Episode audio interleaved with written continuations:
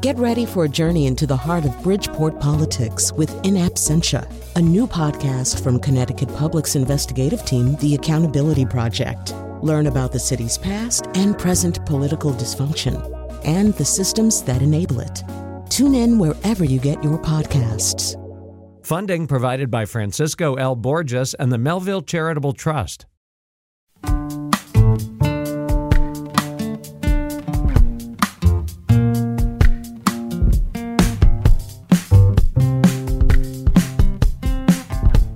This is Where We Live on Connecticut Public Radio. I'm Lucy Nalpathanchil.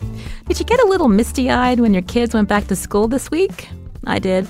But going back to school is not as easy as remembering to pack a lunch and a mask.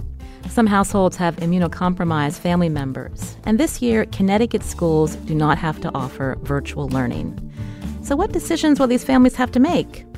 It's the focus of one story in a series this week by Connecticut Public Radio's investigative unit, the Accountability Project. We'll talk about those stories today, and you can join us too. Find us on Facebook and Twitter at Where We Live. Joining me now from Zoom is Walter Smith Randolph, investigative editor and lead reporter for the Accountability Project. Walter, welcome back to the show. Thanks so much for having me, Lucy. It's great to be here. So we, we know that your education series, you and your team, hit several important issues, but I wanted to start with an update on the resignation of UConn President Tom Katsouleas, uh, you and your reporters uh, covering that this summer. Uh, what's the update related to the relationship the former president had with the board? Yeah, so we've been digging into that relationship by looking through emails and uh, uh, through FOIA requests and also talking to some folks that are on campus. But it just seems that the former uh, President Tom Katsouleas, it just seems like he, he didn't um, go the way that the Board of Trustees was used to. It seems to be like there was a lot of backroom dealing um, and that there, you know, the meetings are kind of pre-orchestrated. And it seems like he didn't go along with that. And that's where the rift came in.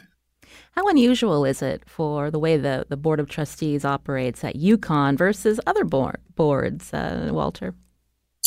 Um, it seems like a lot of universities do the same thing, so that way, you know, there isn't any disagreement that the public can see. Um, but again, it is supposed to be a public meeting. People are supposed to attend, and there also supposed to be some discussion about some of these agenda items. And that's just that's not what's happening. That's happening behind closed doors. And when you get to a meeting, and as you'll hear in our story, you'll see, you know, there's this multi-million dollar package, and everyone just agrees on it. There's no discussion. So this wasn't the the way that uh, Tom Katsouleas was used to operating, and we know that he put in his resigna- resignation uh, just two years uh, after becoming president. So a lot of attention on that and this rift uh, between uh, him and um, some members of the board. You know, I'm thinking, you know, not good optics for a university that needs to recruit a new president. But meanwhile, there's an interim president. What can you tell us about him?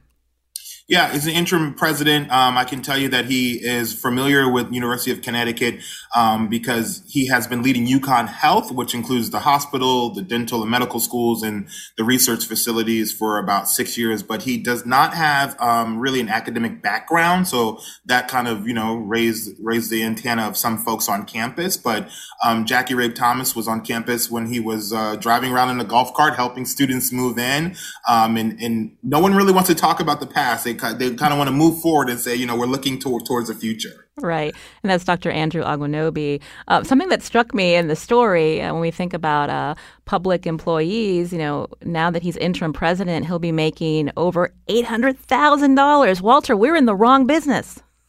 yes, we got to become university presidents. but there has been attention on the contract for former President Katsouleas as well. And so he, like the other president we had, Susan Herbst, able to now be faculty. Uh, when you and your team were talking with legislators, uh, do people see this, uh, the contract being too generous uh, when they become president, decide to leave, and then they can stay on and have a pretty sweet deal as faculty?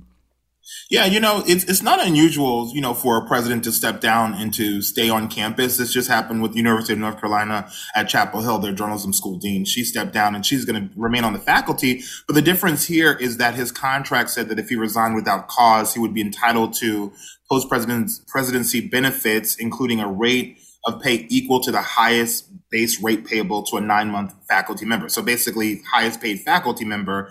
And, you know, we talked talked to some legislators and they were not happy about that. Um, you know, they call it an elevator clause and they said moving forward, they, they don't want that in the contracts know, I've lived in Connecticut for a while now, and I feel like you know often we hear from some lawmakers maybe not happy with uh, you know certain decisions that are being made at UConn, or maybe not happy with a particular uh, decision by the board. But is there any appetite for lawmakers to really get involved? The reason I'm asking is public money supports this university, our taxpayer dollars. Yeah, it seems like it seems like this, uh, you know, again, raised the antenna of many people, um, and so I think that they will be keeping a closer eye on what's happening. You know, the person that we talked to uh, was uh, Senator Slap, and you know, he is on the Higher Education Committee, Senate Chairman of the Legislature's Higher Education Committee. Um, you know, he said that there were, you know, Katsouleas had bigger plans for scholarships and tuition. Um, Slap also used to work for the UConn Foundation, which is the school's fundraising arm. Um, so he knows a lot about what's going on. So I just think this, you know, puts UConn kind of in the spotlight for people to be watching and to see how this all plays out. So I'm guessing there there might be more to this UConn story, Walter. Oh yes, we're still looking. We're still looking. We're still waiting for some emails to come in as well. So uh, Jackie Rabe Thomas will probably have a part three of this uh, ongoing saga now. This is Where We Live. With me on Zoom, Walter Smith Randolph, who's investigative editor and lead reporter for Connecticut Public Radio's investigative unit. That's the Accountability Project. I mentioned this series of education stories that you rolled out. And let's talk about we know that the state is mandating that teachers and staff have the COVID vaccine. Uh, who did you speak with, and what did you learn from uh, school districts about how they're monitoring this? Yeah, so um, Jackie Rabe Thomas and our data reporter Jim Haddadin, they went to Hartford Sand Elementary School and spoke to a teacher named Victoria Shears. Um, she's a resource teacher, specializes in special education, and she was uh, you know, moving back into into school. Uh, we also have some sound in that story from Governor Ned Lamont, um, and so we, we, also talked to the Hartford superintendent about how this vaccine mandate is being rolled out. You know, when we started this story, we sent out a survey to all the superintendents across the state to say, you know, ask them how many of your staff members are vaccinated. How are you keeping track of it? I mean, this was actually before the governor issued the mandate. So, um, when you put out that survey, how many of these school leaders uh, actually knew uh, what their staff vax rate was? So, 45 uh, folks responded to the survey, and only 10 of them said they knew for sure exactly how many um, of their faculty member, excuse me, or their, their school workers were actually vaccinated. 10 out of 45. said, yep, said they they knew with certainty mm-hmm. how many staff members had received the coronavirus vaccine. And of those who were sure, you know, the numbers all were around 75 to like 85%. Mm. Uh, do, do you and your team get the impression that, you know, school leaders, you know, are a little uh, like rushing around to fulfill this mandate. Uh, but I'm surprised that they didn't expect this to be coming, considering you know when we think about all the conversations about how to keep children safe, especially those that aren't able to get the vaccine right now. Walter. Yeah, absolutely. It seems like they were running around trying to figure out, you know, because it creates another burden for some of these school districts because then it becomes, well, who's going to check the vaccine mandate? You know, how are we going to check this? And then who do we report it to? And those are all things that um, that the state and the state education department, state health department, they're still trying to figure out because their deadline is until September 27th. Now, the teacher that we did speak to, you know, she says that it, it helps reassure her, makes her feel safer. But again, some of the some of these superintendents and some of the uh, administrators, you know, say that this creates an extra burden for them. And also, you know, it kind of came last minute. It came just a few weeks before school started. Right. You mentioned Victoria Shears. Let's hear from her right now. I feel like I can relax a little bit more. You know, mistakes happen. You know, a kid's mask might break, and you just never know, you know. And I just feel like I have that extra layer of protection. So I definitely think it was the best decision for myself. Mm. And you can hear uh, that she feels reassured. It sounds like she had a mask on when you were talking with her. yeah. Uh, when we um, talk more about um, the decisions for parents and families, even staff, uh, to head back to school, uh, we know that um, some vaccines, um, even though uh, they're available, not everyone can take them. And you decided to focus on immunocompromised uh, family and the decisions they have to make because there is no mandate for schools to have uh, virtual learning. What did you find out? Exactly. The school told uh, the school, excuse me, the state told school districts, uh, you know, earlier this summer that they did not, they were not required to have a remote learning option. And so we talked to two families in a Fairfield school district where they have students in the school district, but they're, you know, for various reasons, their families are immunocompromised. And so with the school starting, they were trying to figure out if the Fairfield school district was going to offer some type of remote learning option. And the school district offered one student uh, who's going to be in the fifth grade five hours of tutoring a week. And then another student who's going to be a junior, they offered him 10 hours of tutoring a week uh, because he's special needs. But most students, they go to school for about 30 hours a week. So the one mom um, put her kid into a national online academy, but she, you know, she said she had to tap her son's college fund in order to pay for that. So this, the state does not have a statewide virtual academy like some other states do, like Massachusetts has one. There's about 30 other states across the, the country that have one. And so Connecticut is trying to come up with a plan for that, but they don't have to present the plan to the legislature until 2023. so we've been in this pandemic for what 18 months and the plan is not due until 2023 uh, that's really interesting when we think about you know ways to serve all families in our state. You also spoke to a, a child about uh, you know their um, his mom and i wanted to just play this clip because when we think about all the stuff on children's minds uh, having to worry about their family you know shouldn't be something that should be front and center. But let's hear from lane mayville if I went to an in person school, I would probably be very terrified because I could know that I know that my mom could get very sick and potentially die. Mm, and tell us about his mom.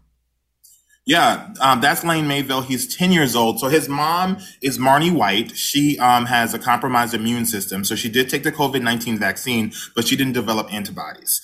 And she actually, crazy enough, she actually is a PhD. She teaches epidemiology at Yale School of Public Health. So she's been keeping an eye on the pandemic. Um, and so, you know, her immune system isn't where it should be. And so she's, she's afraid that, and Lane as well, he's 10 years old. He's afraid, she's afraid that if he goes to school and brings something home, she could potentially, potentially die. So for her, it feels like she's choosing between her son's education and her health. Mm. And then the, the, her, her, her child has to think about, you know, not wanting to get, you know, get mom sick. That's a lot for a little kid to bear, Walter. Yeah, I mean, he's 10 years old and he's thinking about his mom potentially dying. Um, you know, personal note, my mother passed away of cancer when I was 10 years old. So I know what that's like to have to deal with something like that. And that's something a child should never, ever have to think about. Mm-hmm. You know, that's, that's robbing them of their innocence. Um, and so the, you know, Marney, uh, Dr. White, you know, she's, she's very upset because she's been battling this for an entire uh, summer, even at the beginning of this year, because she just knew that the vaccine was going to be available for children. Um, and she, she's worried about what would happen if her son brought something home. Mm. Uh, we've been focusing on immunocompromised families, but You've also looked at, you know, students with disabil- disabilities and how school districts uh, responded to them, uh, making sure they had an education over this uh, last year. And uh, what did you find as we get into this, you know, what is it now, start of a third year where we're thinking about the pandemic and how to serve all, all kids, Walter? again, our all-star team, Jackie Rabe Thomas and data reporter Jim Haddadin, um, looked at the numbers um, that they were able to get from the State Department of Education, and they found that last school year, one out of every four students with autism were chronically absent, which was twice the rate compared to before the pandemic. Uh, meanwhile, one in three students with ADHD and over half of those with emotional disturbance miss excessive amounts of school. Wow, one out of every four students absent. You spoke to a mother, Kiyomari Sotillo from New Haven. Her oldest son has autism and ADHD. She said it was hard to get her son to even agree to online learning. Let's hear from her. To him, learning happens in person. Um, you know, some people thrive off being in a classroom, interacting in person, hands on, touching the materials. Um, so he's just, he's struggled. He, he has really struggled. And I, I feel like this year it's been a wash. He really didn't benefit. So she was talking about the last school year. And so what does that mean for the start of this year, Walter? Well, for for her, her situation is a, a, little different because her son graduated high school during the pandemic.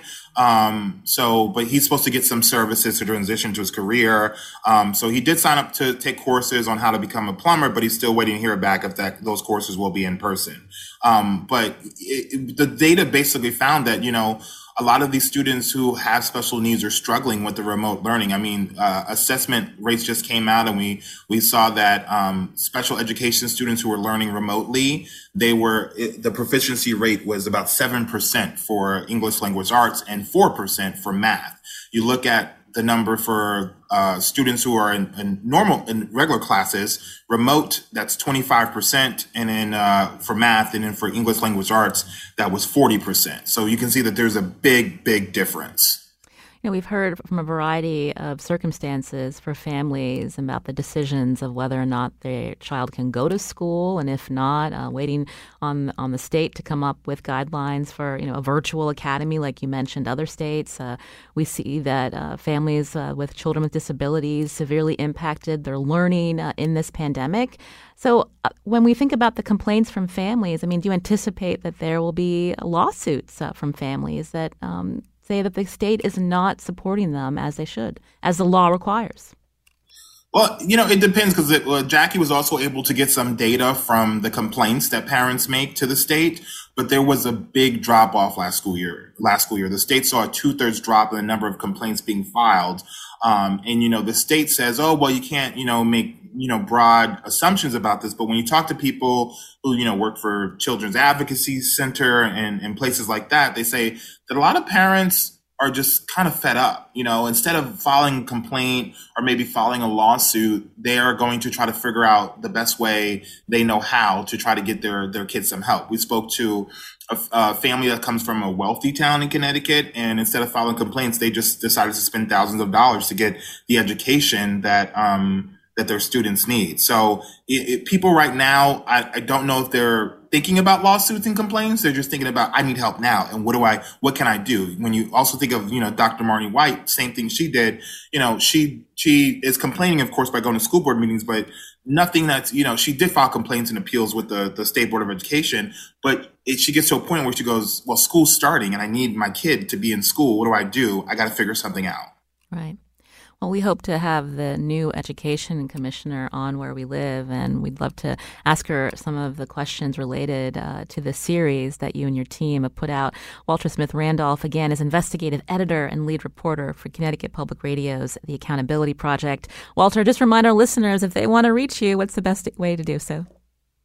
We have a new tips hotline. So that is TIPS at ctpublic.org. That's tips at ctpublic.org. So you can email us, us your story idea and we can take a look at it. Wonderful. Walter, always a pleasure to hear from you. Thank you. Thank you. This is Where We Live on Connecticut Public Radio. I'm Lucy Nalpathanchil. Coming up, we talk about the pressing psychological and mental health needs of students. You can join us too, 888-720-9677. That's 888-720-WNPR. Share a comment on our Facebook page or find us on Twitter at Where We Live.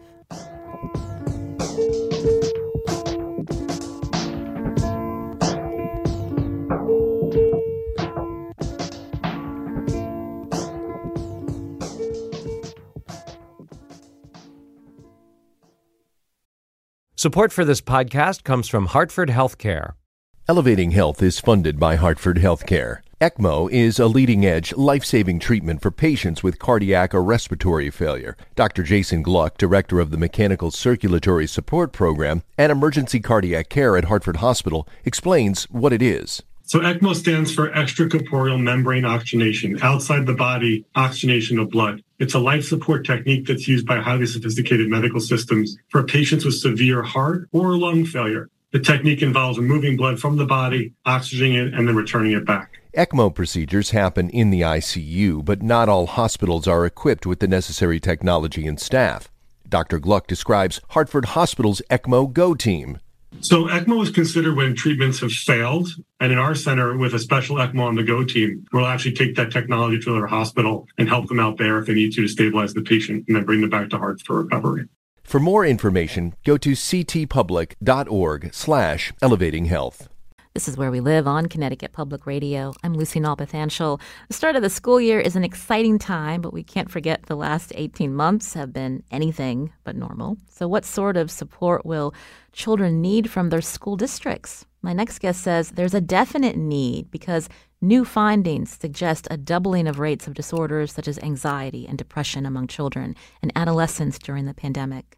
On Zoom right now is Dr. Sandy Chafouleas, who's a Board of Trustees Distinguished Professor of Educational Psychology. She's co director of the Collaboratory on School and Child Health at the University of Connecticut. Sandy, welcome to the show. Thank you. Good morning. So, when we think about uh, rates of diagnosed mental and developmental disorders, you know, what do we know about them before the pandemic and now that we've been in this 18 months, Sandy? Yeah, that's a great question. So, uh, this new study that, that we were just referencing um, talked about this doubling of rates. But I think it's first important before we get into those details to, to talk about the fact that the rates were high prior to the pandemic. So this doubling is extra concerning. Um, and by the doubling, uh, there was a brand new study just out last month in uh, JAMA Pediatrics uh, that basically combed all of the literature from uh, all the studies from January of 2020 to March of 2021 to look for keywords around adolescents and children, depression, anxiety, and COVID. And they found 29 studies. And so they kind of melded, they did a meta analysis where they combined the results from across all those studies and found that our rates are about 25% for depression and 20% for anxiety. So that's about one in every four to five children. And that's double what we saw generally. Mm as a parent, you know, that really uh, is concerning, right? Because you, you think about, you know, you try to do everything right for your child. And, you know, none of us were expecting this pandemic. We're all trying to do the best we can. And now that their kids are back in school, most of them, you know, it's, it's important to ask, you know, what are school districts and, and schools doing to support children who are dealing with anxiety and depression? Can you talk about some of the factors that lead to that, Sandy? Absolutely. So, I mean, there's so many reasons, right? And so those estimates that we just talked about are generally, you know, in general across the population, but they're going to be different based on different contexts, right? So, depending on what's happening in the community, um, uh, what's happening all around us. So, there are lots of reasons. Uh, economic stressors, physical challenges um, are certainly the, the contributors that will help um, tell us what those prevalence rates will be. But then let's talk about the extended isolation, including school closures, as you just mentioned, and then the tremendous grief and loss that have been experienced. So it's not that there's one reason, there's a whole lot of reasons that are kind of all coming together into a perfect storm.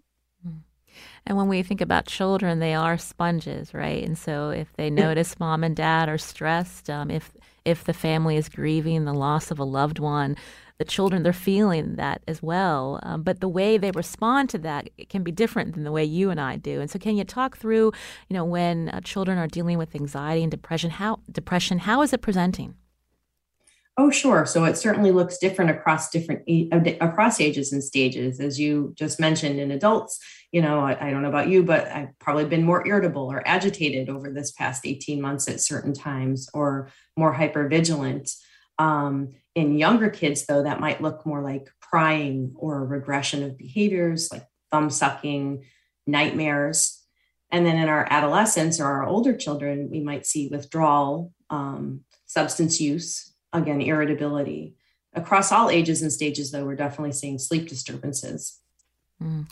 And so, if parents are noticing uh, this in their child, uh, don't second guess. Don't uh, say, you know, well, it's kids just being kids. This is normal. If they feel like their child needs help, it's okay to ask for help. How do they do that, Sandy? Well, first of all, it's absolutely okay to ask for help. Um, I do think it's important first to acknowledge, though, that some of the things that we're seeing and all feeling is completely normal given what's happening around us, right? Why would we expect everything to be exactly the same as before? The concern or the, the issue that parents need to be paying attention to and teachers and schools as well is is when children aren't able then to do the things that we're expecting that they would be able to do. So when it becomes something that they're not able to to get up in the morning and start their routine the way that we're um, expecting that's when we start to say we worry. But anytime you have a question you certainly should be reaching out to um, now that schools are back certainly um, understanding who your um, the support staff are in your school whether that's starting with your teacher who can then connect you with the school psychologist or a social worker or a counselor um, or your pediatrician if you're in a community-based setting or any other community agency that you might be able to connect with you're hearing Dr. Sandy Chafouleas, who is a distinguished professor of educational psychology and co director of the Collaboratory on School and Child Health at the University of Connecticut, as we talk about uh, increasing rates of anxiety and depression uh, and other disorders in children. Uh, may, they may be going back to school, but what are the support uh, services out there for them within their school? You can join us too if you have a question, if there's a program that you notice uh, your child's school um, has been using to help with these socio-emotional needs, 888-720-9677. That's 888-720-WNPR. Or find us on Facebook and Twitter at Where We Live.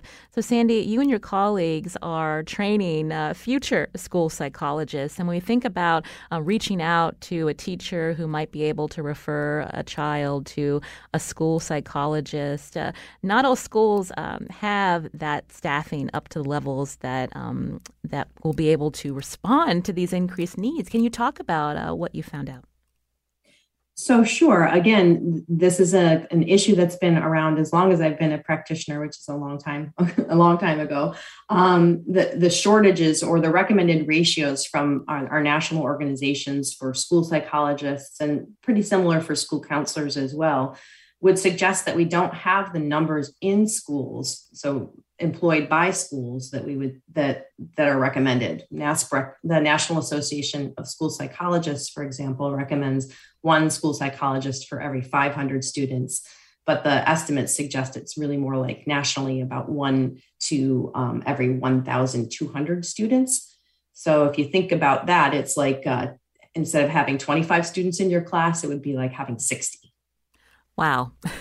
So, talk through more when we think about uh, the, the staff that's needed in schools. Oh, who are we talking about? So, it's psychologists, social workers, counselors. Yeah, we definitely need um, the the staff in schools, and we also need the community connections to build our partnerships uh, to within our local context and our agencies because we can use schools as the as the primary setting for accessing or kind of being like the coordination hub so if a school can't provide something that a child needs, maybe it's more intensive than what a school can offer. Um, school should be the place to help identify the, those needs and then connect to what's needed. Uh, we've heard a lot in this last uh, year and a half uh, concerns about learning loss, but when I think about young children and the social skills that they learn, uh, and um, how this has all impacted them developmentally. Can you can you talk about that and how uh, school staff can respond uh, when they see a child that might be a certain age, but but maybe is lagging in a particular uh, developmental skill that in normal times uh, might have been there? Sure, absolutely. So there are lots of articles that came out and lots of news stories this summer that talked about academic learning loss and I think they put the estimate somewhere around four to five months of loss. Um, and every time I would read one of those articles, I would get like angry on the inside and say, okay, well, that also means that it's the same for social skills, right? So if we expect four to five months of loss um, in academics, we also need to expect that for the social emotional and behavioral skills that we're expecting our children to have. So there's there's kind of two issues that are in, in, around that are involved in this gap in social skills. One is this opportunity. We need these opportunities to teach skills that were never there to begin with. So if you think about it all of those kindergartners that are coming into first grade right now should we expect that they that they have all of the social skills of a first grader when they haven't had the opportunity to do things like uh, take turns, pat, uh, share, uh, t- um, pa- you know, pass things nicely, um, organize things. You know, when you come in, put your your shoes here, your red folder here, all of those things. So we do need to expect that, just like on the academic side, that we provide the time to learn, particularly with our youngest children. Hmm. And then for all of us, even us as grown-ups heading back into the workplace, um, make sure that we have the opportunity to practice because we're a little rusty, hmm. right? It's like getting back on a bike after 20 years, maybe. I don't know when the last time you rode a bike was. Um, but it's the so it's two things. One is the opportunity to teach it, the things, the skills that were never learned, and then two, to give the time to, to practice the skills that we had. So we've been talking about uh, learning, uh, not just a learning loss, but thinking about the developmental skills. But how talk about the connection between that and when we think about a child's mental health or physical health, Sandy. Yeah, so it was, really interesting. We had done, we were working in a, a school the, toward the end of June, and we were doing some pilot projects around building kind of the, these uh, skills and, and so, uh, some social skills, but around building positive emotion skills. And we, uh, um, just on off chance, embedded some arts activities into those um, um, programs. And we had gotten a note back from the teacher, first grade teacher at the end, and and she had exclaimed at how much how important it was that we did both of those things because she had realized how far behind some of her kids were with basic things like think of can, uh, cutting and gluing and coloring so i don't know why it, it, it surprised me at the time because i, I kind of know this but it, i said to myself oh my gosh we really we can't you can't disconnect anything everything is interconnected um, it's the same reason why we're seeing uh, mental health challenges, right? It's not because we have just mental health challenges, it's because we're experiencing physical challenges, environmental challenges, financial challenges. So the idea that learning and health are, are connected, are interconnected and intertwined is something that we're certainly understanding now more to a degree, than we ever have before. I'd love to hear from some parents uh, who uh, may be making certain observations with their children, and now that they may be in school, you know, how do you see your uh, school or teacher responding to those needs? The number 888-720-9677, or find us on Facebook and Twitter uh, at Where We Live. Uh, you, we learned that uh, obviously mental health professionals, counselors, social workers, there aren't enough for uh, children uh, in schools across our country. But when when we hear that, you know, what um, resources or support do teachers have that they can be prepared for the school year uh, to respond to those needs that they're seeing, Sandy? Sure. So that's, I think, the million dollar question and, and the perfect question, because although I certainly advocate that we need to have more school mental health professionals in schools, I also think that what we need to do is be engaging in a prevention focus.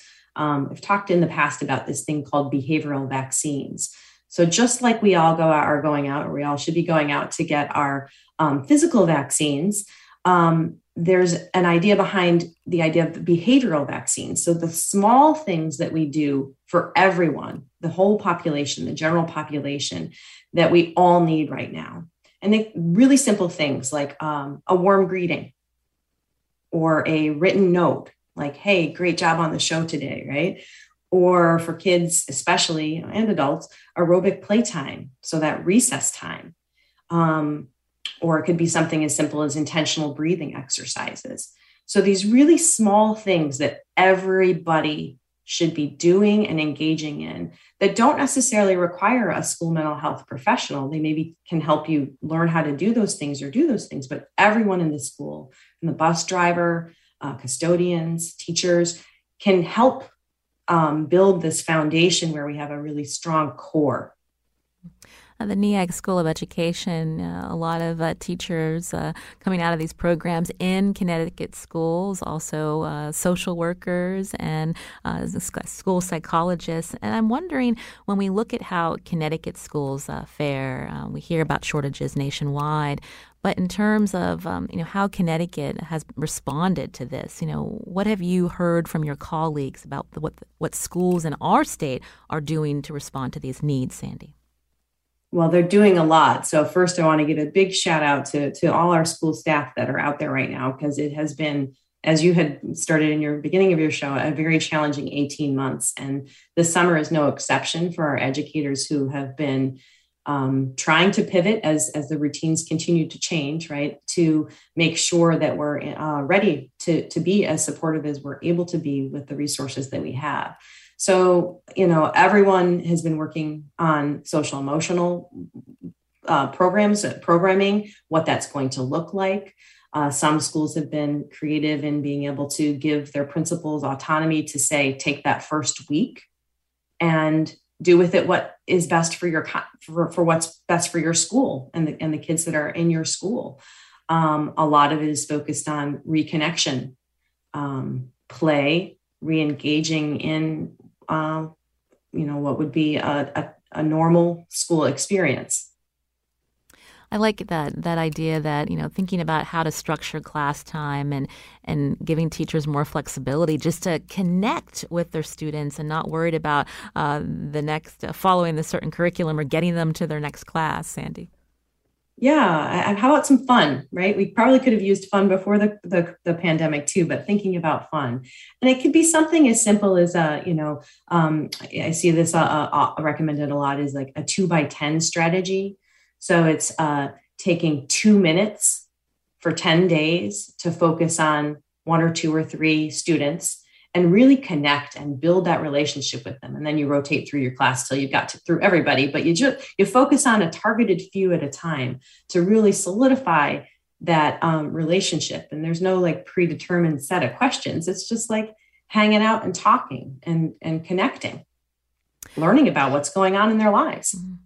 I feel like there's always um, it seems like the catalyst for these kinds of uh, conversations about taking time and, and to connect and to ask uh, people, you know, how they're feeling. It's always related to catastrophic events, right? So my producer Tess, uh, she remembers after the Boston bombings, uh, her teachers spent time in the classroom checking on them, talking about what they've seen and what they've all been through. But it is interesting when we think about this pandemic. It's been traumatic for many many people. Um, but you know, lessons that we can learn, Sandy, as we uh, you know think about getting out of this pandemic and how to be more responsive, just in general. Yeah, um, I think you just hit the nail on the head in terms of uh, we need to be doing this with outside of the pandemic for, for in perpetuity. I like to think that maybe the pandemic has has highlighted our attention to the need to do these and that we should be able to sustain them over time. Um, everyone needs to work on adaptive coping, right? Positive coping things. And we know that it's very important to, that we um, build our tolerance for uncertainty because that's kind of what life is, pandemic or no pandemic. Um, and so, strat, you know, really simple, again, simple strategies like making sure we use humor, um, learning how to accept seeking supports when we need them are, are really important. We talked about uh, there being uh, shortages uh, to uh, have additional mental health staff in schools. But the good news is there's all this money, this federal money from the American Rescue Plan in towns, uh, in communities. Uh, do we know if, if schools are able to use this money to help boost staff to address these mental health needs of children, Sandy? Uh, that would be a yes and a yes, I think. so I think the most recent plan that I had read that had been uh, approved was New Hampshire's actually, and so they um, there there are three bullets, and, and we can talk about Connecticut in a second, but there are three bullets were expanding after school programs. Two was supporting student and educator social, emotional, and mental health needs, and third was supporting educators. So that kind of hits everything that you've just talked about. Connecticut is also uh, was approved uh, prior to this time, but um, solutions were, were very similar in terms of you know addressing learning loss that's expected. But the one a second major bullet is student social emotional and mental supports. Building infrastructure building community connections boosting engagement strengthening family and community partnerships. Um, those are good things something I noticed uh, my children's schools trying uh, last year is they had these online uh, programs, uh, socio emotional uh, uh, learning programs, but I didn't see either of my children really connecting to this. And so I'm wondering, you know, what does the, the data show in terms of do these programs help students, Sandy? They certainly help, but they have to be implemented well. So it's not that you can just take a program off a shelf and say, hey, put it in X school or and it'll work for X, Y, and Z. We need to understand what the need is in that uh, school or community context and then do a good match. And it doesn't have to be, again, a fancy program. It can be really simple strategies like we just talked about with this like two by 10 connection. Um, maybe you're your children would have liked to have been in a private Zoom room and have a chance to connect more so. Um, and that would have been what they would have benefited most from. You're hearing Dr. Sandy Chafouleas, who is a distinguished professor of educational psychology and co director of the Collaboratory on School and Child Health at the University of Connecticut, as we're talking about how schools uh, should respond to children and their mental health needs. You can join us too. We're going to take a short break. Here's the number 888 720 9677. That's 888 720 WNPR, or find us on Facebook and Twitter at Where We Live.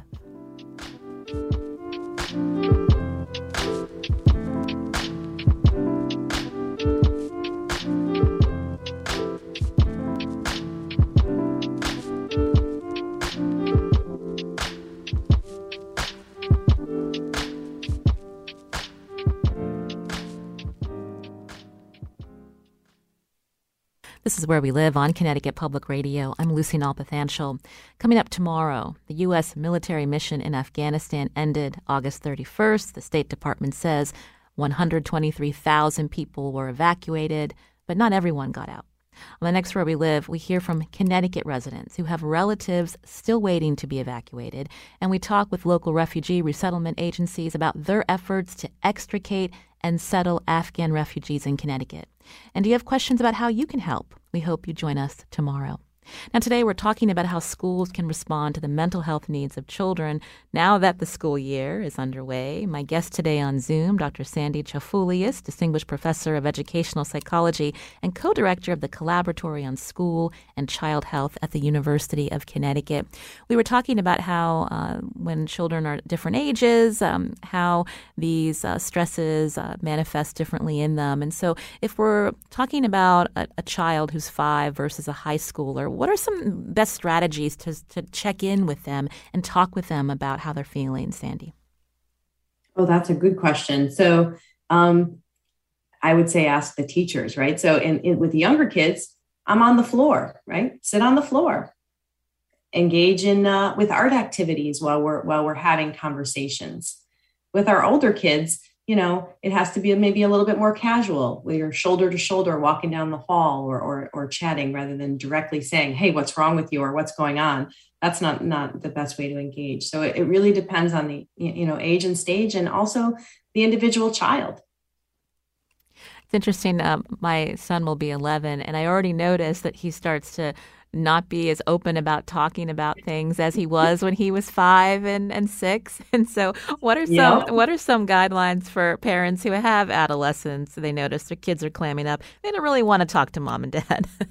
Sure. So I would say that of all my, uh, this is my own personal experience with my three kids as well, and, and my friends, we talk about the idea of, a, of liking our turn in, in the drive to different activities, you know, in the carpool or even just having conversations because it it it makes it a more relaxed um, space rather than sitting down at the kitchen table to again have a serious conversation just kind of um, making it more casual. Let's let's go for a walk and then we chat on the walk or um, text. I don't know. You're, you're about to enter the the age of texting probably more than talking at some point. Um, so you know it's it's again just not being confrontational i think is the big the, the get big spacer, uh, particularly as they get into teens, non-judgmental, really just being calm and saying, "I'm here, I'm listening," and boy, that really stinks. You know what's happening right now, and what are you thinking about this? That's good advice. Thank you, Sandy. Uh, when we were talking earlier about uh, there being a shortage of mental health professionals in schools, uh, you and your colleagues have also found that there aren't enough culturally and linguistically diverse school psychologists. And so can you talk about the need there and how to address that? What's happening in other states? Is Connecticut being responsive? Sure, absolutely. So the same trends that we see in our school mental health staff are the same things that we see in our educator staff. So, um, you know, there's a, a big push right now to make to make sure that we're using a multi-pronged strategy. So everything from recruitment of um, talented people into teacher ed and school psychology programs to um, uh, starting in high school even because i don't know about you but i didn't really know what a school psychologist was until i was getting ready to apply to grad school. So getting out there and telling people what these jobs are and how cool they can be to work in um, is, is an important um, pipeline uh, kind of programming thing um, space. And then again making sure that in our community context that we are uh, connecting with uh, our community, community based providers. Uh, we shouldn't expect that schools can do everything on their own, but we can tap into our community and our community members to, to help in the delivery of what we think are these are these best practices as we move forward. Mm. What about um, encouraging children to ask for help um, if they're maybe being sent or recommended to see the school psychologist or a therapist? You know, that can be scary. They might think they're in trouble. And, and so, what are some good approaches to have children be comfortable talking with an adult about their feelings? That's a good question, and I think again that's one that that maybe might be get a, a little bit easier for us as as as our society is progressing um, as a result of COVID, and then even something as simple as the Olympics that we see this summer and the conversations about being open to talk about mental health are much different than what we saw maybe just even just a few years ago. So the first thing is to make sure that you're you're um, in your school that that that students know who they are and where they are. So when back in my practitioner days, we would spend the first week going around to classrooms and just chatting with kids and and and talking to them about who I am and where I am and what I do.